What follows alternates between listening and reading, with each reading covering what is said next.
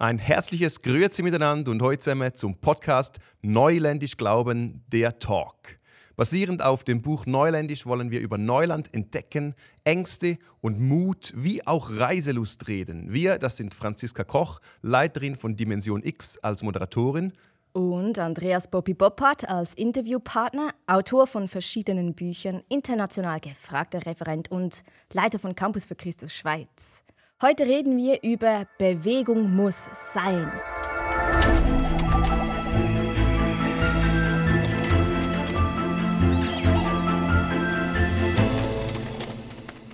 Bobby, was mir beim Lesen von deinem Buch aufgefallen ist, du kennst Geschichten und Fakten von den skurrilsten und unnötigsten Dingen. Du erzählst von Geckos und ihren Härchen, einem Mann, dessen Arm abgestorben ist, nachdem er ihn jahrelang hochgehalten hat, oder von einem Orgellied, das 639 Jahre lang gespielt wird. Aber auch von Erfindungen und Neuentdeckungen, wie zum Beispiel warum die Osterinsel plötzlich ohne Bewohner war. Ähm, Dein Buch Neuländisch trieft von der Notwendigkeit, Neues zu entdecken. Bobby, hast du schon mal was erfunden und wenn ja, was war das? Na, tatsächlich, tatsächlich. Ich liebe, ich liebe schräge Geschichten und ich kann mich nicht mehr erinnern, was ich gestern gegessen habe. Weiß auch nicht mal richtig, was mein Shirt heute für eine Farbe anhat. Aber ich kann dir Geschichten nacherzählen, die ich vor 20 Jahren mal irgendwo gehört habe und die ich erstaunlich oder einfach nur witzig oder saublöd fand. Und erfunden, zu deiner Frage, erfunden habe ich in meiner Jugend immer wieder so, so kleine Gewehre. Wir haben die aus Kugelschreiben gebastelt. Ich kann mich erinnern, da in der, in der, in der Schule. Und dann haben wir Mitschülerinnen und und Schüler torpediert und malträtiert mit irgendwelchen Gummis, die wir da rumgeschossen haben. Und ich habe ähm, was, im Minimum habe ich was fast erfunden. Ich habe was fast erfunden, nämlich den berühmten Alpha-Glaubenskurs. Mhm. Ich, hatte, ja, ich hatte damals mit etwa 19 ein paar Leute in meinem Umfeld, die mehr vom Glauben wissen wollten und ein Kollege hat mir ein Buch von einem Nicky Gamble geschenkt. Keine Ahnung, wer das war. Mit, waren gute Inhalte. Ich habe immer dann so ein Kapitel gelesen und es dann ein, zwei Abende später meiner Gruppe erzählt und wusste nicht, dass man das genau so macht. Ich wusste nicht, dass es ein Kurs war und habe deshalb immer gedacht, ich hätte Alpha erfunden. Und irgendwann habe ich dann bei Campus gearbeitet, habe äh, Niki Gamble ähm, dann ein paar, äh, paar Mal getroffen und in so einem, ähm, so einem Treffen habe ich ihm dann mal davon erzählt. Das war so ein peinlicher Moment zu sagen, Niki, eigentlich habe ich immer gemeint, ich wäre, mhm. ich wäre Niki. Sehr schön. Also gleich mal vorausgeschickt, warum braucht die Welt ein Buch wie Neuländisch?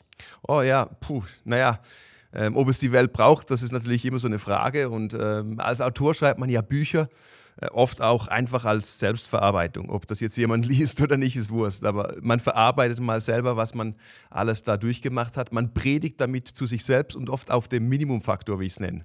Und in dem Sinne findet sich da draußen dann auch immer irgendjemand, so ein paar Verbündete, die Ähnliches erlebt haben oder durchleben und deshalb resoniert so ein Buch dann auch ja je nach Themenbreite mehr oder weniger stark. Und für mich war es sicher eine persönliche, erschreckende Entdeckung, Entdeckung, dass mein Glaube sehr viel Starres beinhaltet, dass es viele Dinge drin gab, die einfach so waren, weil sie so waren, weil sie so waren, weil sie so waren und dass ich die gar nicht hinterfragt habe. Ich habe es übernommen und ähm, dann geglaubt. Und wenn man dann beginnt zu grübeln oder zu kratzen oder weiter zu denken, dann bekommt man dann rasch mal so äh, von verschiedenen Seiten zu hören, dass man das oder jenes auf keinen Fall hinterfragen darf.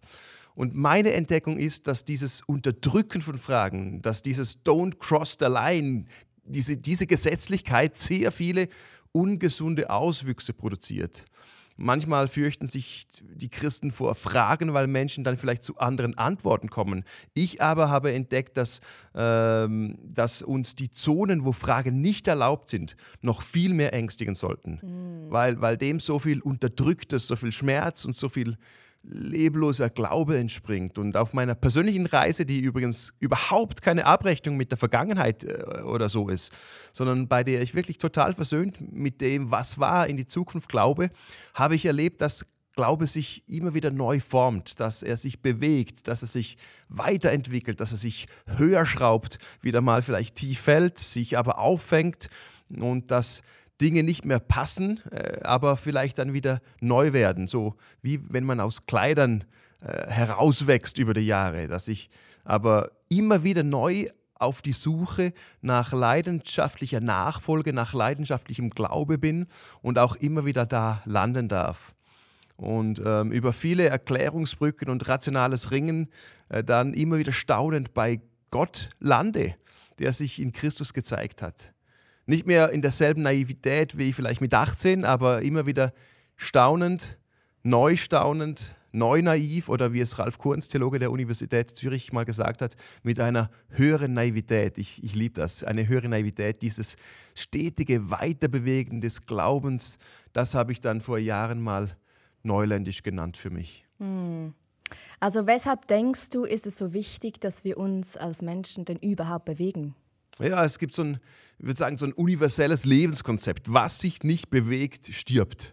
Unser Herzmuskel erinnert uns mit jedem einzelnen Pulsschlag daran. Und du hast schon erwähnt, dass ich von diesem asketischen Inder erzählt habe. Er hat über Jahre einen Arm in die Luft gestreckt, bis dieser tatsächlich abstarb und sich nicht mehr bewegen ließ.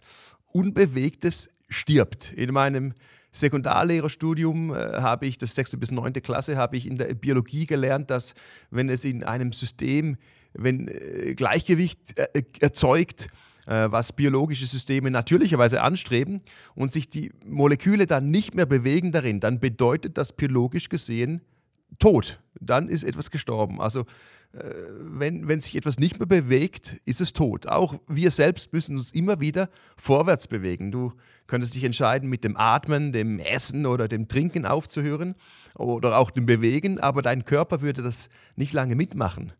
Und genauso verkümmert auch dein Glaube, mein Glaube, dein Geist, mein Geist, wenn wir aufhören, uns zu bewegen.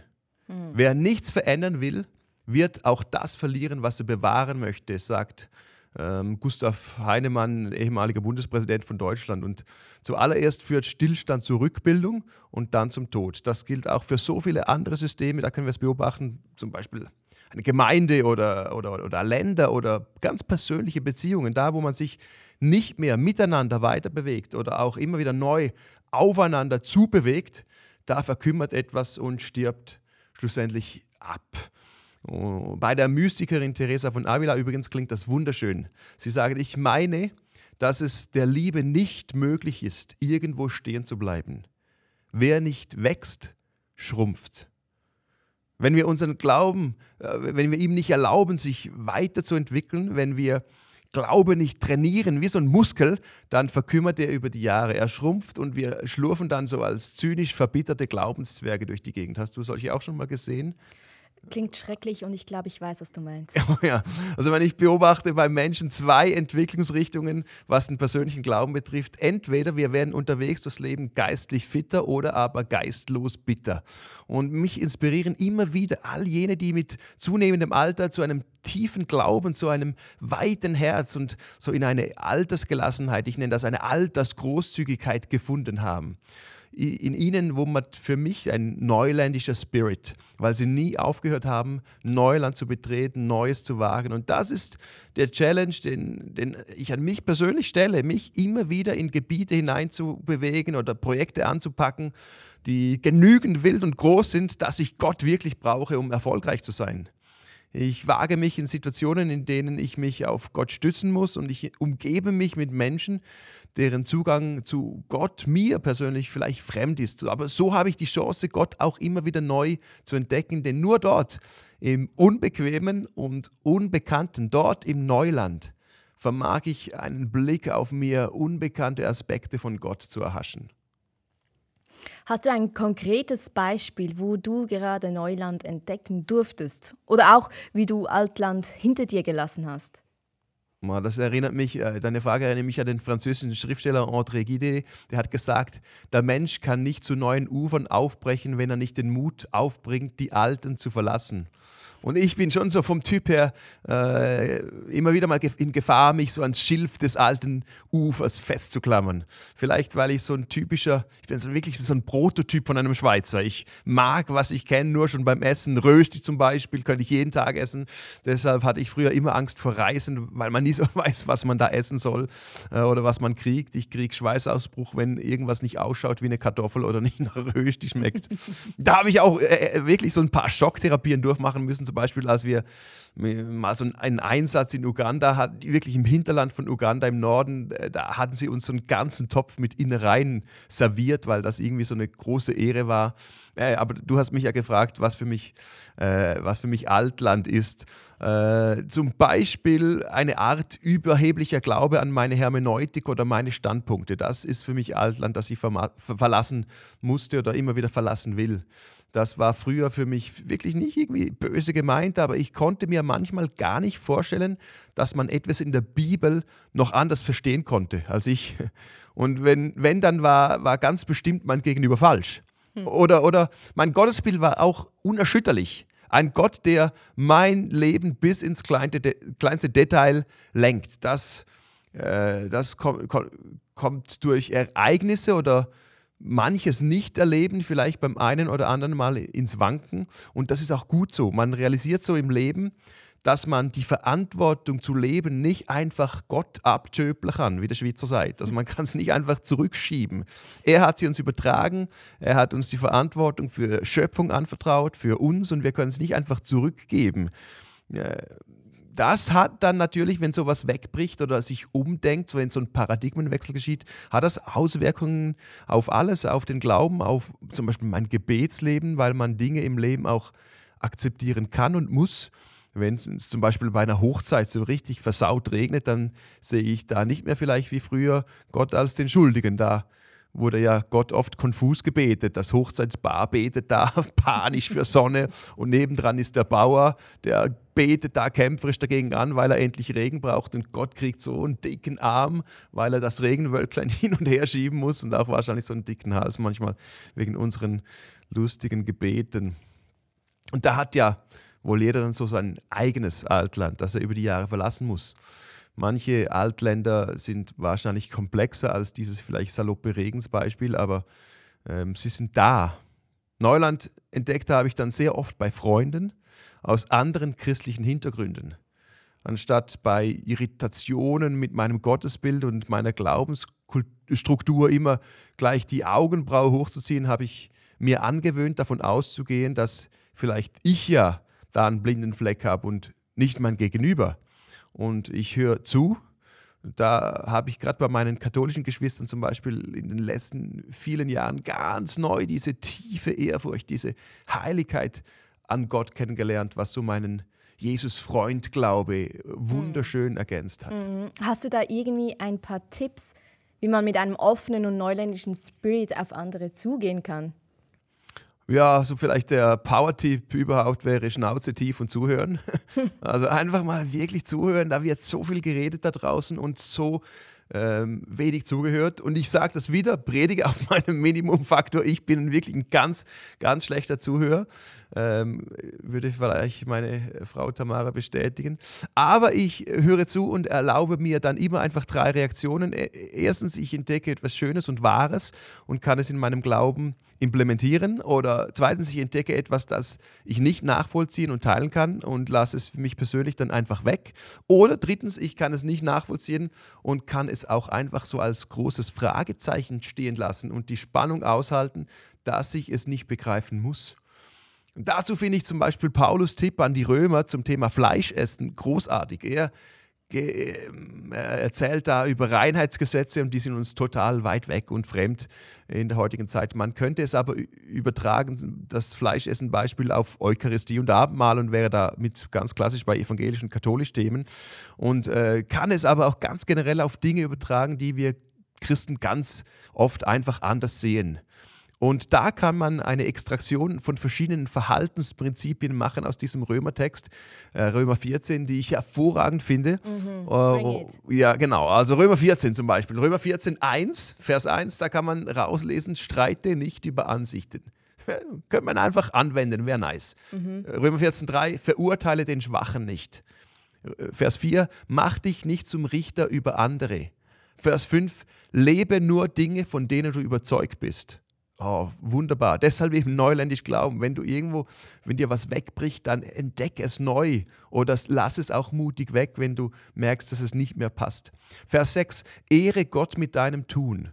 Und da könnte man sich überlegen, ob all unsere äh, Diskurse und all unsere Online-Dialoge wirklich Gott ehren mit unserem Tun.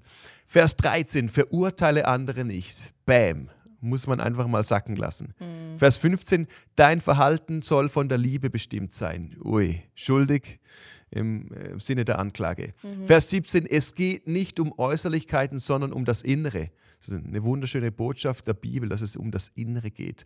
Vers 19, jage dem Frieden nach. Da werden wir auch noch in einem der nächsten Folgen darüber reden, über den Frieden. Vers 21 wieder, nimm Rücksicht auf den Schwachen. Und da darf die Frage aufkommen, wer ist denn eigentlich der Schwache? Der Katholische wird vielleicht sagen, der Evangelische ist der Schwache, weil er die Verwandlung bei der Eucharistie nicht glauben kann. Der Evangelische würde kontern, dass der Katholische schwach ist, weil er so, sowas glaubt. Der Evangelikale sagt, der Progressive ist der Schwache, weil er so viele zentrale Glaubenssätze opfert.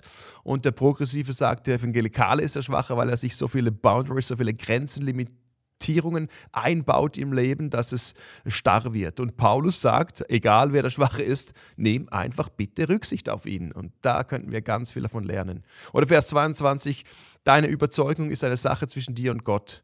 Auch wieder Social Media, wenn man das beobachtet, kommt man zum Schluss, dass so manch einem Schweigen ganz gut anstehen würde. Yes. Ich wage mich äh, vielleicht einer sehr sportlichen Aussage, aber sie ist äh, Albert Einstein, dem grandiosen Denker, entlehnt. Wer schweigt, stimmt nicht immer zu, er hat nur manchmal keine Lust, mit Idioten zu diskutieren.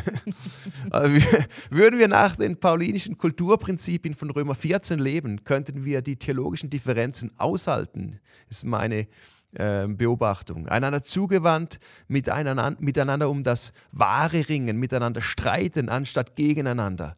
Und solche Menschen braucht es, die Glaube nicht in einer sauber abgemessenen Glasvitrine verpacken, wo er dann als Museumstück bis zum Lebensende verschlossen verstaubt, sondern ihm Raum geben, ihn weiterentwickeln lassen. Menschen, die aktiv nach weit werdendem Glauben suchen, indem sie Wichtiges bewahren und mutig, aber gleichzeitig vorwärts glauben, die nicht nur rückwärts gewandt leben, sondern sich nach vorne orientieren und diese neuländische Art zu denken, zu handeln, zu fühlen und zu glauben, selbst leben und ansteckend, ansteckend weiter verbreiten. Neuländisch würde ich sagen, muss die abgestumpfte Neugierde stimulieren und totgelebte Sehnsucht wiederbeleben. Eieiei, das sind schöne Worte. Hm. Aber kannst du das auch etwas ausführen? Wie zeigt sich konkret abgestumpfte Neugier und totgelebte Sehnsucht? Ja, also wenn man mit jugendlichem Übermut losglaubt, dann kommt einem automatisch irgendwann etwas in die Quere. Das Leben nämlich. es kann einem vom Glaubensfahrrad reißen den Hoffnungshorizont vernebeln, es kann das Gottesbild ankratzen und unsere Glaubensgrundpfeiler erschüttern und ansägen. Ich habe so viele Menschen erlebt, denen es regelrecht den Teppich unter den Füßen weggerissen hat.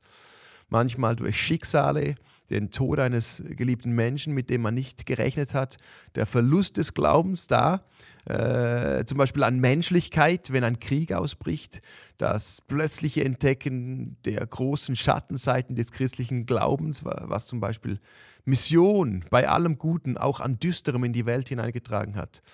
Und äh, die Erkenntnis, wie viel Schlechtes durch uns als Kirche aktiv mitgetragen und mitbefördert wurde.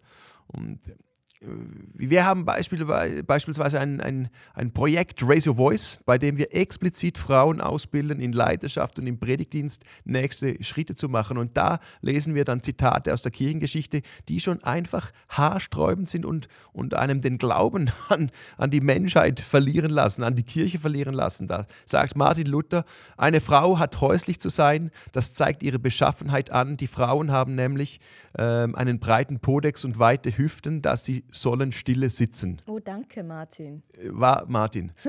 Dann aber auch Kirchenvater Augustinus. Das Weib ist ein minderwertiges Wesen, das von Gott nicht nach seinem Ebenbilde geschaffen wurde. Es entspricht der natürlichen Ordnung, dass die Frauen den Männern dienen.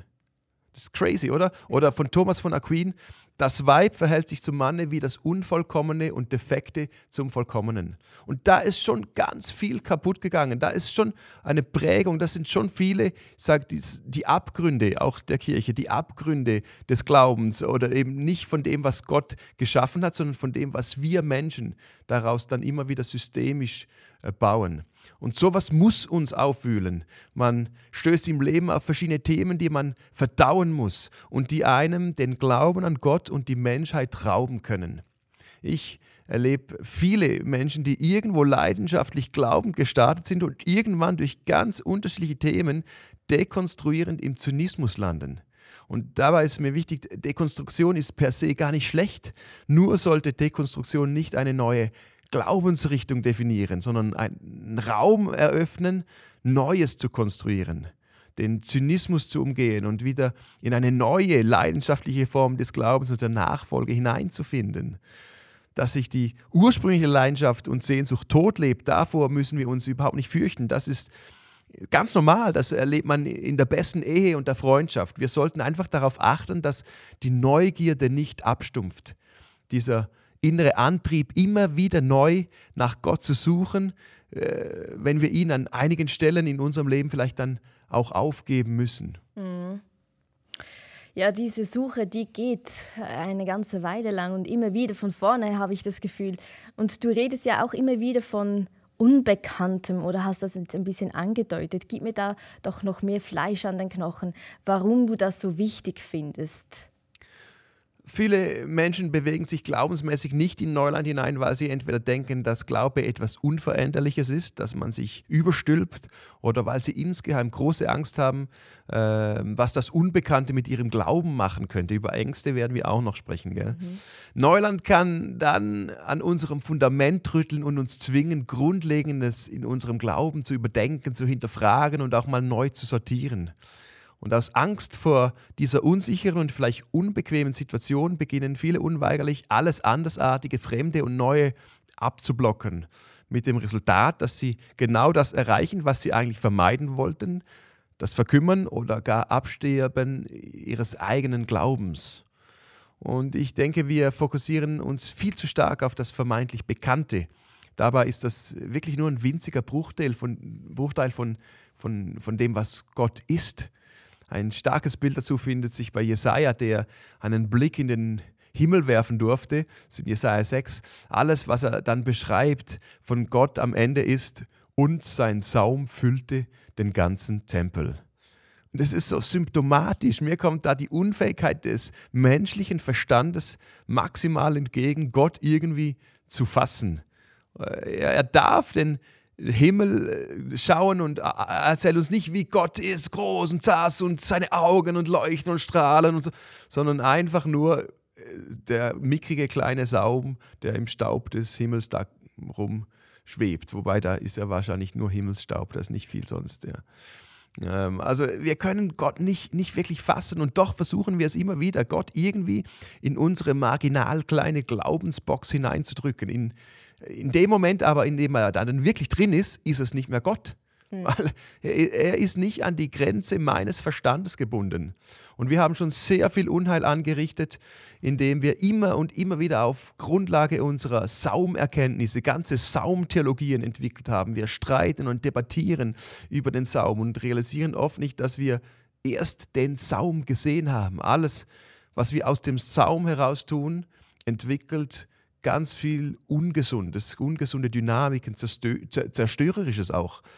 Ähm, Evangelisation und Mission aus dem Saum heraus, ungesund. Worshipen aus dem Saum heraus, ungesund. Predigen aus dem Saum heraus, aus diesem Bekannten von Gott, ungesund. Kritisieren aus dem Saum heraus, ungesund.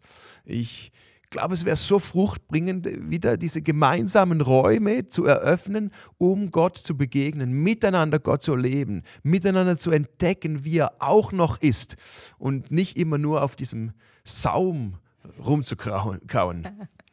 Mich, mich, hat das Bild aus der Kartografie dazu unglaublich inspiriert. Ich habe Weltkarten angeschaut, die vor der Zeit von Christoph Kolumbus gezeichnet worden waren und da war dann alles angezeichnet, alles vollgemalt und wenn man mal was nicht wusste, dann war da ganz bestimmt so irgendein Seeungeheuerchen. Amerika fehlte, wie vieles andere, aber mit völliger Überzeugung und völliger Überheblichkeit feierte man das Wissen Und völlig klar konnte dann der, der Stöffel da um 1492 nichts anderes entdecken als Indien. In seinem Weltbild ähm, gab es kein Konzept für diesen neuen Kontinenten, dass es anders sein könnte, als man es sich bisher erdacht hatte erst ein paar Jahre später zeichneten Männer wie zum Beispiel Salviate, so 15, 26, 27 habe ich das gesehen, Karten, äh, die waren mit ganz viel weißer Fläche, Terra Incognita. Und sie feierten mutig das Nichtwissen. Das war neu. Das löste aber eine unvergleichliche Entdeckungswut, einen Entdeckungsdrang aus, der auch auf andere wissenschaftliche Gebiete überschwappte. So hat man dann die ganze Welt neu oder zum ersten Mal für sich entdeckt. Es fühlt sich für mich so im christlichen Kontext an, als wären wir genauso unterwegs wie vor der Zeit vor Christoph Kolumbus, als wären wir mit überheblich vollgezeichneten theologischen Karten unterwegs. Und wenn Gott sich dann anders zeigt, als wir ihn da auf unseren kleinen, mickrigen Karten drauf haben, dann kann es nicht Gott sein. Genauso war es übrigens auch mit den Hochreligiösen zu Zeiten von Jesus, die diesen Gott in Menschengestalt schlicht nicht in ihre Glaubenskarte hineingebracht haben und deshalb so viel Mühe damit hatten. Ich würde uns lieb machen, das Unbekannte zu umarmen, nicht als Feindbild zu haben, das würde uns wahrscheinlich in so manchen politischen Themen auch noch gut tun. Und das heißt nicht, dass wir unsere Erkenntnisse und Erfahrungen mit Gott ignorieren oder kleinreden müssen, aber es sollte uns immer wieder demütig bewusst sein, dass wir erst den Saum gesehen haben und da draußen vielleicht noch ganze Glaubenskontinente auf uns äh, warten und äh, darauf warten, entdeckt zu werden von uns. Hey, du forderst da aber ziemlich heraus. Ich finde, grundlegendes, dass Sicherheit gibt, zu hinterfragen, ist auch ein echtes Wagnis. Warum sollten wir das aber deines Erachtens tun? Ja, ich würde sagen, ein Charakterzug Gottes ist, dass er neuländisch tickt. In Christus hat er sich immer wieder in Neuland hineingewagt und seine Menschwerdung zum Beispiel ist etwas davon. Wie gesagt, das hat den Hochreligiösen damals schon ganz viel Mühe bereitet. Erneuerung spiegelt sich in der gesamten Schöpfung wieder, die bereits durch die Jahreszeiten auf ein ständiges Neuwerden und Neuschaffen ausgerichtet ist. Und dabei schmeißt Gott nicht einfach Altes weg, um es völlig neu zu schaffen, sondern lässt auch immer wieder Altes neu werden. Man könnte wahrscheinlich sagen, Gott äh, hat Recycling erfunden. Und Nachfolge bedeutet deshalb auch immer wieder Neuland zu betreten. Falls du das nicht tun willst, dann drehst du dich einfach nur im Kreis. Ich behaupte, Gott tickt neuländisch und deshalb entspricht es auch deinem Wesen, dich immer wieder auf Neuland einzulassen und unterwegs zu bleiben. Zwei Gedanken dazu vielleicht. Erstens, die wahren Wunder geschehen nicht in der Komfortzone des Lebens, da wo man es selbst im Griff hat. Und zweitens, viele Menschen fürchten sich vor dem Neuen und vor Veränderung. Mindestens ebenso sollten wir aber fairerweise den lethargischen Trott fürchten. Dinge, die wir einfach übernehmen, unkritisch und unhinterfragt. Und äh, sie haben mal gepasst und du fragst dich heute aber wieso oder fragst dich eben nicht wieso. Wir haben beispielsweise unser Mitarbeiterhandbuch bei Campus durchforstet und sind auf Dinge gestoßen, die waren damals super, aber passen überhaupt nicht mehr. Das sind sogar kontraproduktiv, also fast zur Strafe geworden, was mal irgendwie als Belohnung gedacht war. Und es ist gut, dass wir das immer wieder mal hinterfragen und dann neu denken. Ähm, es erinnert mich an die, die Story von Lewis und Clark. Die hatten 1804 bis 1806 den Auftrag, eine Passage quer durch Amerika zu finden, von Osten nach Westen, und waren dann total erfolgreich mit Kanus unterwegs die ersten Monate, bis sie dann völlig unerwartet vor den Rocky Mountains standen, ein Bergmassiv viel höher als gedacht. Und da konnten sie nicht mehr mit Kanus drüber. Also ihre, ihre Strategie war, die war im Eimer. Äh, du kannst nicht einfach über die Rocky Mountains paddeln. Ne? Also sie mussten dann ihre Kanus schreddern und irgendwie auf, ich weiß nicht, auf Pommes oder irgendwas eine neue Strategie umsatteln. Und da, da ist dieser Satz eben entstanden, what brought us here will not take us there. Also egal, was, was uns hierher gebracht hat, es wird uns nicht in die Zukunft tragen. Egal, wie lieb uns diese Kanus waren, egal, wie, äh, wie erfolgreich diese Strategie und äh, lieb geworden sie war, manchmal müssen wir sie einfach zurücklassen, um in die Zukunft zu gehen. Und das ist eben so ein Erneuerungsprozess, das entspricht dem Lebenskonzept, das Gott für uns Menschen entworfen hat. Er selber liebt es, Neues zu schaffen. Offenbarung 21,5 zum Beispiel, siehe, ich mache alles neu. Ähm, äh, das heißt es über die Zukunft, die uns bevorsteht. Und es beginnt aber schon im Hier und Jetzt. Und das finde ich wunderschön. Im Kolosser 13 sagt äh, die Bibel über den neuen Menschen, dass er fortwährend erneuert wird, damit ihr Gott immer besser kennenlernt und seinem Bild ähnlich werdet. Und dieser Erneuerungsprozess dauert ein Leben lang und ist eben ein, ein täglicher Prozess. Oh yes, I know this. Jetzt mal ganz persönlich du, Bobby. Wie erlebst denn du persönlich diesen neuländisch wirkenden Gott in deinem Leben? Wo fordert er dich zu Neuland heraus? Also ganz konkret im Alltag ist das manchmal nicht so greifbar oder spürbar. Vielleicht mal durch einen guten Impuls von oben, der mich bewegt, etwas zu tun.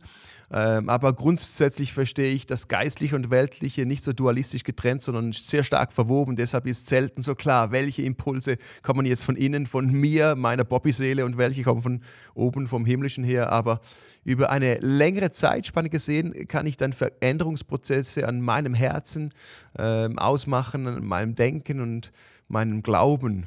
Äh, Luther, um ihn mal noch positiv äh, auch zu erwähnen, Bitte? der hat gesagt, ein Christ ist im Werden, nicht im Gewordensein. Also das finde ich schön. Der Glaube ist ein Prozess und das ist gut so. Das ist auch das, äh, was Römer 12 ausdrückt. Richtet euch nicht länger nach den Maßstäben dieser Welt, sondern lernt in einer neuen Weise zu denken, damit ihr verändert werdet und beurteilen könnt, ob etwas Gottes Wille ist, ob es gut ist, ob Gott Freude daran hat und ob es vollkommen ist. Ich habe mich in diesen Vers verliebt. Hm. Das ist jetzt einmal so ein Confession-Moment. Ich habe mich in diesen Vers verliebt. Erstens beschreibt er die Erneuerung unseres Denkens, die Gott für uns vorgesehen hat. Es ist das Hineinwachsen in eine neue Denkkultur, eine Kultur, die vom Himmel her geprägt ist. Wenn wir das zulassen, zulassen dann, dann geschieht Transformation an uns, damit ihr verändert werden, heißt es. Und transformiert zu werden ist das, was wir von Gott her zu sein und zu tun berufen sind. Es ist unglaublich wohltuend, weil äh, wir so oft versuchen, Dinge in unserem Leben sonst mit Gewalt hinzubiegen. Und das ist eben das, was äh, uns geschenkt wird. Vieles wird dann ähm, anstrengend, dogmatisch und wirkt übertrieben fromm, wenn wir es selber versuchen. Zweitens finde ich die Wendung, ob Gott Freude daran hat, wunderschön. Wir haben das wirklich als Grundlage für viele unserer Entscheidungen in der Geschäftsleitung auch genommen. Wir fragen uns dann einfach, wenn wir nicht so recht wissen, haben wir das Gefühl, dass Gott Freude daran hat? Und fast immer erlebe ich, dass wir dann irgendwie zu einer Einheit finden, ähm, zu so einem, einem Frieden, äh, so einem berüchtigen.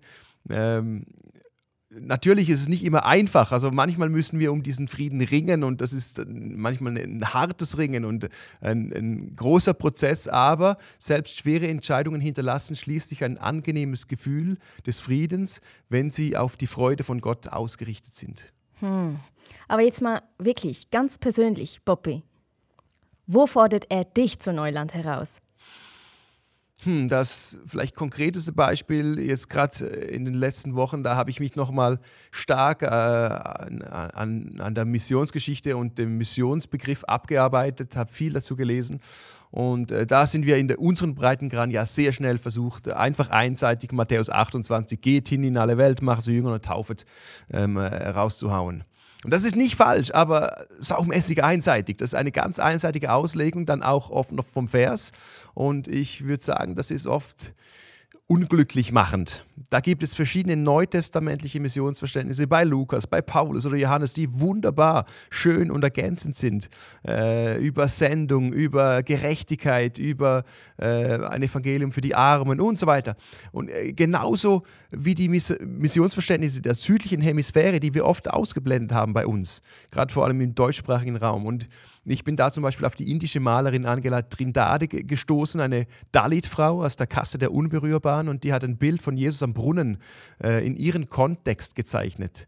Sie als Unberührbare darf nicht mit Heiligem in Kontakt kommen, sie darf nicht den Dorfbrunnen benutzen, weil sie dann alle äh, verunreinigt. Und in dem Bild, das sie malt, ist Jesus in so einer orangen Priesterkleidung meditierend auf dem Brunnenrand. Da sitzt er ähm, so ein bisschen andächtig entrückt und äh, für Angela ist das Evangelium, dass Christus dort sitzen bleibt, wenn sie sich ihm nähert. Also Präsenz Gottes ist für sie Evangelium. In Angesicht unserer menschlichen Zerbrochenheit. Evangelium als diese Gottesgegenwärtigkeit und nicht ähm, äh, nichts äh, von, von rationalen Argumenten zur Überzeugung des Gegenübers, sondern wirklich einfach ich bin da, ich bleibe da. Und das fand ich eine ganz starke Ausdrucksweise von dem, was eben auch gute Botschaft ist und unser vielleicht verkürztes Missionsverständnis ergänzt. Hm. Du beschreibst in deinem Buch, dass du als Jugendlicher gedacht hast, dass der Glaube etwas Fixes, etwas Statisches ist und dass diese gerade auch in Beziehung zu deiner Fallgrube wurde. Hm. Was geschah dann? Ja, das Leben geschah dann. Dinge sind geschehen, andere nicht. Ich habe realisiert, dass ich manchmal Dinge verteidigt habe, weil ich dachte, es wäre zutiefst biblisch, bis ich entdeckt habe, ähm, dass man das A tatsächlich auch anders sehen könnte, was nicht heißt, dass es anders äh, ist oder dass man es anders sehen muss, aber man könnte ähm, einfach damit anders umgehen und B, dass gelebte Glaubensmuster manchmal gar nicht 2000 Jahre alt sind, äh, wie ich immer gemeint habe, oder von Jesus höchstpersönlich ins Leben gehaucht wurden, sondern irgendwie in den letzten 200 Jahren mit vielleicht guten Gründen, manchmal auch nicht, aufgetaucht sind. Das heißt wieder, das heißt nicht, dass sie per se falsch sind, aber das heißt, man darf auch gesund äh, mit ihnen ringen. Nun muss ich aber die Art, wie ich geglaubt habe, nicht verteufeln. Das Leben spielt sich nämlich in Phasen ab und so kann ich nun mit 40 plus anders und reifer glauben, als es mir mit 14 äh, möglich gewesen ist. Damals habe ich wahrscheinlich so ein Glaubensfahrrad gehabt mit ein paar Stütz Stützrädern und die haben mir geholfen ähm, und die brauche ich jetzt nicht mehr. Womöglich hat sich Gott mir damals auch noch anders gezeigt, so wie vielleicht beim Volk Israel in Phasen mit einer Feuersäule, Wolkensäule und das war dann später nicht mehr so. Ich würde wahrscheinlich sagen, eine der größten Fallgruben des Christseins besteht darin, dass wir stehen bleiben und die, diesen Erneuerungsprozess nicht mehr mitmachen, weil wir unbewusst oder bewusst zur Überzeugung oder nenne es äh, steil Selbstlüge, äh, zur Überzeugung gelangt sind, dass wir fertig sind, dass wir eigentlich verstanden haben, um was es geht und wissen, wie es geht, dass unser Glaube und Weltbild komplett äh, ist. Das, das ist ein Trugschluss, der uns überheblich werden lässt gegenüber anderen Menschen, die Gott vielleicht bisher ganz anders erlebt haben und der den Prozess der Christusähnlichkeit unterbindet. Wer glaubt, etwas zu sein, hat aufgehört, etwas zu werden, hat Sokrates bemerkt. Dieser statische und fixe Glaube meiner Jugend hat sich vor allem auch auf meine Beziehungen und Begegnungen ausgewirkt und ich war meinem Denken in den Begegnungen nicht immer flexibel, habe dann äh, ja, mit Menschen vielleicht Konfrontationen bekommen über Weltbilder und Glaubensmeinungen. Äh, wir hatten da zum Beispiel als, äh, als Teenager eine Band mit sauguten Freunden. Wir hatten immer geglaubt, wir sind alle gleich, bis wir gemerkt haben, wir glauben nicht gleich oder wir haben uns anders entwickelt. Und ich konnte das damals nicht einordnen und habe da so die eine oder andere Freundschaft verloren. Einfach aus Unfähigkeit, aus meinem starren Glaubenskonstrukt herauszudenken. Und das war wahrscheinlich für mein Gegenüber oft überheblich und hat sich lieblos angefühlt. Einer von vielen Veränderungsprozessen über die Jahre war sowas wie eine hermeneutische Demut, die in mir gewachsen ist. Dass äh, ich klar mein Schriftverständnis haben darf, dass ich aber auch ehrlich mit der Bibel ringend bleibe, dass ich in mir drin dann zu Schlüssen kommen darf, die mir wahr scheinen, gegenüber aber anderen äh, eine gesunde Großzügigkeit an den Tag lege, weil ich mich letztlich doch immer noch täuschen kann. Der persönliche Glaube ist alles andere als etwas Fertiges, etwas, das man einmal backt und dann sauber abpackt für die nächsten Jahrzehnte, so wie, wie ein Atombrot der Schweizer Armee, das dann auch noch zwei Jahrzehnte später noch genießbar sein sollte. Ähm, die Folge von statischen Glaubensbildern ist die Überzeugung, dass man auf der Wahrheitsinsel gestrandet ist und alles oder alle, alle, die etwas anderes meinen oder denken, in falschen Gewässern paddeln. Es macht dann unfähig, mit anderen in einen ehrlichen Dialog einzutreten, weil man lieber überzeugt als zuhört. Aber wie ich schon gesagt habe, Glaube ist ein Prozess. Der stete Tropfen höhlt den Kopf oder so. Ja. oder so. Puh, ja, aber das fordert ja auch ganz schön viel Ambiguitätstoleranz, um mit einem Fachwort um mich zu werfen. Sich auf grundlegende Veränderungen einzulassen Ambiguitätstoleranz meint die Fähigkeit, Mehrdeutigkeit zu ertragen, was schlussendlich auch die Fähigkeit bedeutet, sich anpassen zu können, ohne die Sicherheit zu verlieren. Mitunter ist der Glaube ja auch etwas, das Halt und Orientierung gibt. Diesen Halt also zu hinterfragen oder Mehrdeutigkeit zuzulassen, ist erneut ein echtes Wagnis. Manchmal helfen da Krisen, ja? Die zwingen mhm. uns, neue Standpunkte einzunehmen oder eben Neuland zu betreten, weil wir müssen. Das haben wir als Weltbevölkerung ja gerade erlebt mit dieser ganzen Corona-Krise. Bobby, was kann uns in Krisen helfen, Neuland zu entdecken? Es, es, hilft definitiv, wenn wir Krisen und Konflikte als Chancen sehen, die uns im Leben weiterbringen können, als Türschwellen in einen neuen Lebensabschnitt hinein, als Chancen für Paradigmenwechsel und die Erneuerung unseres Denkens, auch wenn das zuweilen unangenehm oder auch sehr schmerzhaft sein kann. Hm. Die letzten Jahre und Jahrzehnte waren geprägt von einer schleichenden Krise der Kirche und damit auch eine Krise der Mission, weil Kirche Mission ist. Dinge, die man einfach so gelebt hatte, wurden gesellschaftlich zu Recht hinterfragt. Was man alles zum Beispiel in christliche Mission hineingepackt hatte, die viel Gutes bewirkte, aber auch vielen Ländern überhebliche westliche Theologie einer nördlichen Hemisphäre übergestülpt hatte zum Beispiel. Oder äh, wo, wo Licht ist, ist auch Schatten, könnte man sagen. Kirche, die an einigen Orten systemisch an Grenzen gelangte, wo Ernüchterung sich eingestellt hat, weil so viel Schmerz und Missbrauch, Rassismus, Unterdrückung der Frauen an die Oberfläche gespült wurde oder wo Liebe, Vergebung und Gnade gepredigt wird, aber einem dann von außen so viel Lieblosigkeit und Verurteilung entgegenschlägt. Das ist Krise. Und äh, es ist schmerzhaft, die Kirche in diesem Zerbruch zu sehen, gleichzeitig aber eine absolute Chance, das Gute behaltend vorwärts zu stolpern. Krisen bringen ja Dinge ans Licht, so wie Covid. Das was Covid ja eigentlich zerstört hat, war unsere irrige Ansicht, wir hätten gerade zum Beispiel in evangelischen Kreisen uns in unseren Gemeinden und Kirchen endlich mit Gleichgesinnten getroffen, um da einigermaßen uniformiert und homogen Richtung Himmel zu glauben. Und Covid hat diese Lüge brachial zerschmettert, weil man plötzlich wahrnahm, dass der neben mir in der Kirchenbank zu der anderen Sorte gehört. Du trägst also gehorsam deine Maske, während neben dir so ein Maskenverweigerer sitzt oder umgekehrt. Und jeder saß gefühlt plötzlich neben irgendeinem Deppen, irgendeinem Trottel. Ja? Die Chance sehe ich aber darin, dass wir lernen, genau diese Diversität auszuhalten. Auch in anderen Themen. Wir können das übertragen, dass wir aushalten, dass wir anders denken, dass wir eben Einheit nicht mehr durch Gleichglauben definieren, sondern durch einander zugewandt bleibend trotz unterschiedlicher theologischen Stoßrichtungen. Dass wir weniger den Rahmen definieren, wer bei uns noch drin und wer draußen ist, sondern dass wir uns den, den Kern definieren, um was, um wen wir uns gemeinsam sammeln, äh, nämlich diesen Christus, während wir in ganz vielen anderen Themen dann unterschiedliche Glaubensvorstellungen haben dürfen. Der Theologe Hempelmann äh, spricht von Basismentalitäten, prämodern, modern und postmodern. Das wäre übersetzt vielleicht traditionsorientiert, die kritisch-rationalen und die pluralistischen, so drei Großströmungen, die man wahrnehmen kann, die sich auch dann äh, durchdringen gegenseitig. Das Postmoderne hat aber eben nicht alles andere abgelöst, äh, wie man versucht ist zu glauben, sondern diese Dynamiken koexistieren nebeneinander. Und wir sind herausgefordert, nicht einfach nur Kirche für die einen oder die anderen zu bauen, sondern miteinander Kirche zu sein, miteinander Kirche zu gestalten, miteinander Kirche auch auszuhalten. Das ist für viele Gemeinden und Kirchen wahrscheinlich ein großes Neuland. Wenn wir das aber nicht schaffen, werden viele Menschen in einer pluralistischen Gesellschaft zu Recht enttäuscht der Kirche den Rücken zuwenden, wie wir es momentan erleben. Und deshalb bin ich dafür neuländisch vorwärts. Was wäre denn die Alternative? Da liegt so viel Kraftvolles und Schönes vor uns, dass wir gemeinsam entdecken können. Kirche kann, darf und muss immer wieder sich selbst neu erfinden. Hm.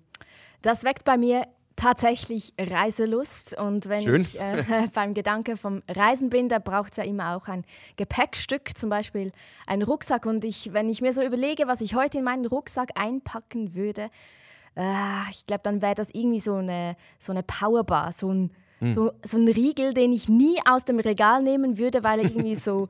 Die sind äh, immer so hässlich farbig. Ja. und irgendwie, äh, man sagt, es hätte Erdnüsse drin und dann schmecken sie nach irgendwas undefinierbar Seltsamen. Gibt Hautausschlag, oder? Erdnüsse. Ja, genau. Allergische genau. Reaktionen. Ja. Im schlimmsten Fall.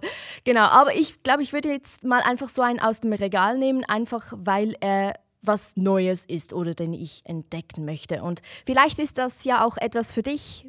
Du der oder die jetzt da zuhört, schreib dir doch diese Woche einmal auf, was du alles an Neuem erlebst oder entdeckst. Wie etwas Unbekanntes essen oder einen neuen Arbeitsweg ausprobieren oder mit jemandem ins Gespräch kommen, den du normalerweise nicht ansprechen würdest. Viel Spaß beim Neuland entdecken.